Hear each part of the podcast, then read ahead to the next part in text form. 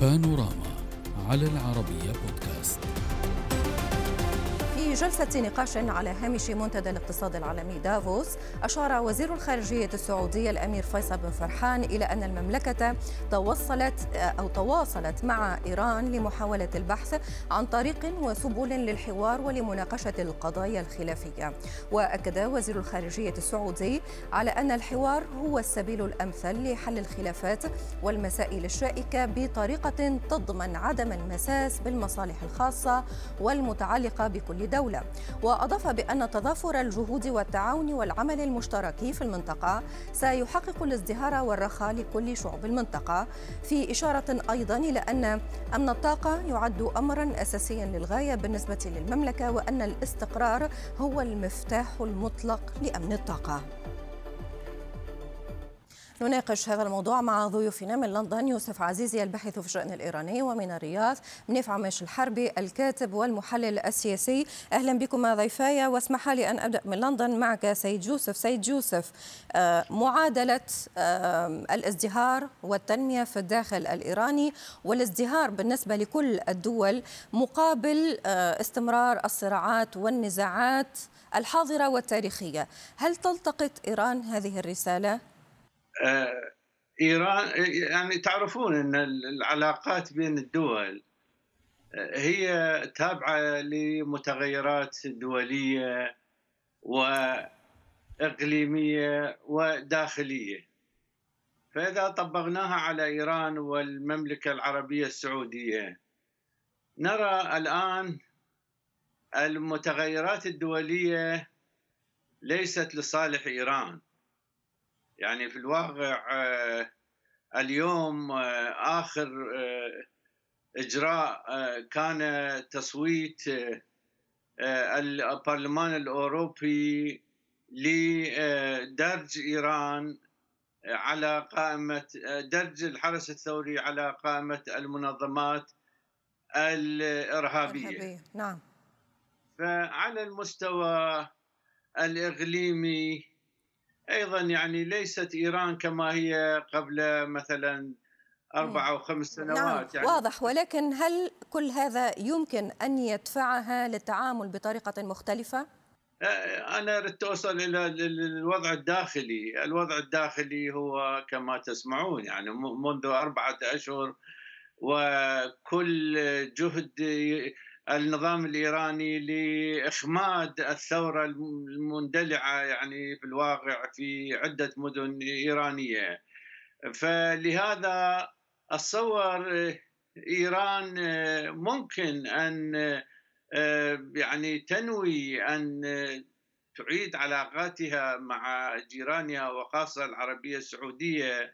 لكن لحد الآن يعني بعدها آه، في الواقع آه، في نوع من التعنت يعني هو اللي أوصل المفاوضات النووية إلى طريق مسدود. وما نشهده نشهده في العلاقات أو مفاوضات الخاصة باستئناف العلاقات في بغداد منذ سنة ونصف هو نفس المصير في الواقع. طيب تقول بأنه إيران تتعنت ولكن كل شيء وارد وربما هذه الظروف ستدفعها للتعامل بطريقة مختلفة مع جيرانها ومن بينهم المملكة العربية السعودية. سألتقط منك ليس التردد والتعنت سألتقط الجانب الإيجابي والمتفائل سيد يوسف من قراءتك وأنقلها لضيفي سيد الحربي. سيد الحربي هل أنت بنفس هذه الروح المتفائلة تتوافق مع ضيفي في هذه الرؤية؟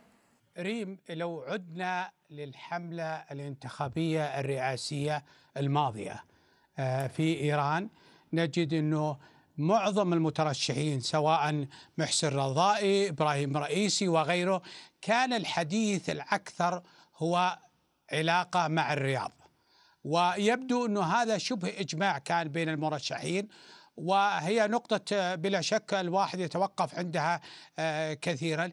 لماذا طهران حريصة على العلاقة مع الرياض؟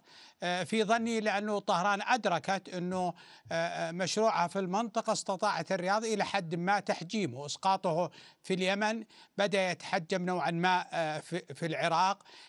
هناك تراجع للمشروع الإيراني في لبنان وأيضا في سوريا. حتى في سوريا رفعوا سعر النفط على الدولة السورية من 30 إلى 70 دولار. فهذا أكد لطهران أنه لا يمكن تجاوز الرياض وأنه هناك حاجة ملحة لإعادة العلاقة مع الرياض لأنه الذاكرة الإيرانية تتذكر أن الرياض لعبت دور في إعادة طهران إلى المنطقة. إذا تذكرنا في حقبة رفسنجاني وخاتمي وتم توقيع الاتفاقية الأمنية في 2001 هناك بلا شك حوار بين الرياض وطهران خمس جولات. وأعتقد أن الإيرانيين آه، توقفوا كثيرا أمام خطاب خادم الحرمين الشريفين أمام الجمعية العامة للأمم المتحدة 76 عندما حدد الركائز الخمسة في العلاقة مع إيران. انه إيران دولة جارة عليها الالتزام بالمواثيق والمعاهدات الدولية احترام السيادة عدم التدخل بالشؤون الداخلية وأيضا إيقاف دعم المنظمات الإرهابية والميليشيات هو في الواقع أستاذ حربي يبدو الجو الموقف, آه، آه، الموقف السعودي واضح. هو لما نراقب التصريحات أو لما نراقب الفعل والقول الموقف السعودي واضح. ولكن الموقف الإيراني حضرتك تحدث عن تصريحات تدعم أهمية الجيرة وتدعم أهمية التعاون في المنطقة. ولكن ولكن على مستوى الأفعال هل نرى شيء إيجابي في تحركات إيران الأخيرة مثلا؟ هذا هو المطلوب الآن لأنه آه، لو تلاحظ الإيرانيين بالعادة يبدون في طرح تصريحات ثم بداية مشروعهم نتذكر 2015 عندما تحدث علي يونسي عن عودة الإمبراطورية الإيرانية وعاصمة بغداد وحيدر مصلحي عن السيطرة على أربع عواصم عربية الآن هم يتنكرون لهذه نعم. الخطابات ويرون أنه ليس خطاب رسمي الجولات الخمسة انقضاء خمس جولات بين الرياض وطهران يؤدي نعم. إلى أنه هناك شيء ما يتحرك بالتأكيد إيران الآن ليست إيران 2015 هي بحاجة إلى علاقة، أيضا أنا أعتقد إنه في جانب مهم يلعب دور إيجابي وهو علاقة الرياض مع بجين وموسكو، أعتقد إنه هذا الطرفين موسكو وبجين يستطيعون أيضا لعب دور أكبر في تغيير السلوك الإيراني أكثر من الدور اللي ممكن تلعبه واشنطن والدول الغربية، أعتقد إنه المشهد الدولي يوحي بحراك ما وعلينا ان ننتظر وان تنعكس على الأفعال، الأفعال مهمة هو, هو هذا من اول الأشياء هذا, هذا ما ينتظره البعض أن تنعكس هذه الأقوال أو على الأقل أن تتجسد آه، فعلا. آه، أستاذ يوسف آه، هل يمكن لهذا الحراك الدولي لهذه التصريحات أن تبني شيئا فعليا؟ ضيف يقول بأن هناك تصريحات يمكن التاسيس عليها، ولكن هل تمر طهران من مرحلة الأقوال إلى مرحلة الفعل؟ آه، أنا دعيني خل أصحح. أنا لست متفائلا بإزاء العلاقات الإيرانية السعودية لأن هناك عدة آه، في الواقع آه، حواجز تمنع هذه تحسين هذه العلاقات. فانظروا مثلا خلال العام الماضي 2022 لم يتم لم تتم أي مفاوضات إلا مرة واحدة. والآن أيضا هي متوقفة رغم أن يبدو السيد السوداني أوعز لوزير خارجيته بالتحرك لاستئناف هذه المفاوضات. لكن أنا على فكرة هذا هذا موضوعنا الثالث بعد قليل ولكن فقط حتى نذكر بموضوعنا الثالث عن العراق. سنتابع لأن المواضيع مترابطة. تفضل سيد يوسف أكمل. نعم.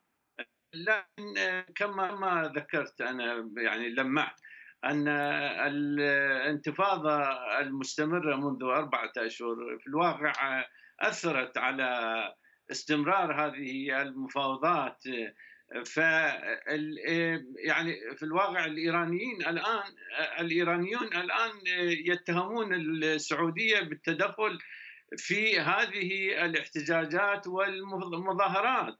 ونعرف أن خاصة أن وزير خارجية إيران إن لم يذكر اسم السعودية لكن ذكر اسم قناة إيران انترناشنال اللي تتهم إيران بأن العربية السعودية تدعمه وبالضبط السعودية تنفي ذلك فهذا أنا أتصور مطروح نعم. في هذه في في أي مفاوضات مقبلة بل حتى الآن بدون مفاوضات هو مطروح في الكلام اللي يتم بين الجهازين الدبلوماسيين. فهذا أمر مهم.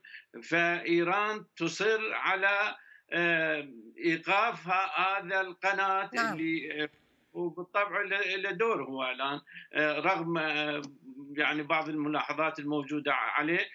ف وبالضبط السعودية تنفي إنها تدعم ذلك. طيب. فهذه وضحت الفكرة ولكن هناك كذلك جانب اقتصادي آه، يجب أن نضعه على طاولة كما تحدثنا عن الحراك الدولي.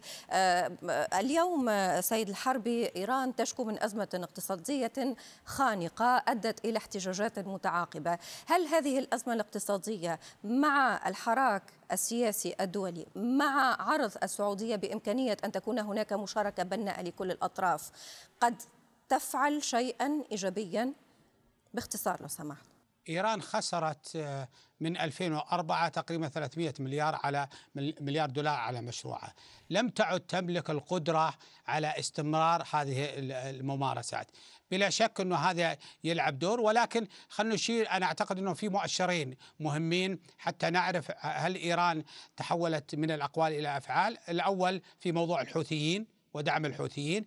الموضوع الثاني في لبنان وموضوع الرئاسة اللبنانية. هذه مؤشرين مهمين يعطونا دلالات هل إيران بدأت شكرا. تتراجع آه، إلى حد ما عن ممارساتها. نعم شكرا جزيلا لك. من الرياض منيف عميش الحربي الكاتب والمحلل السياسي ومن لندن يوسف عزيزي الباحث في الشأن الإيراني. شكرا لكما. بانوراما على العربية بودكاست.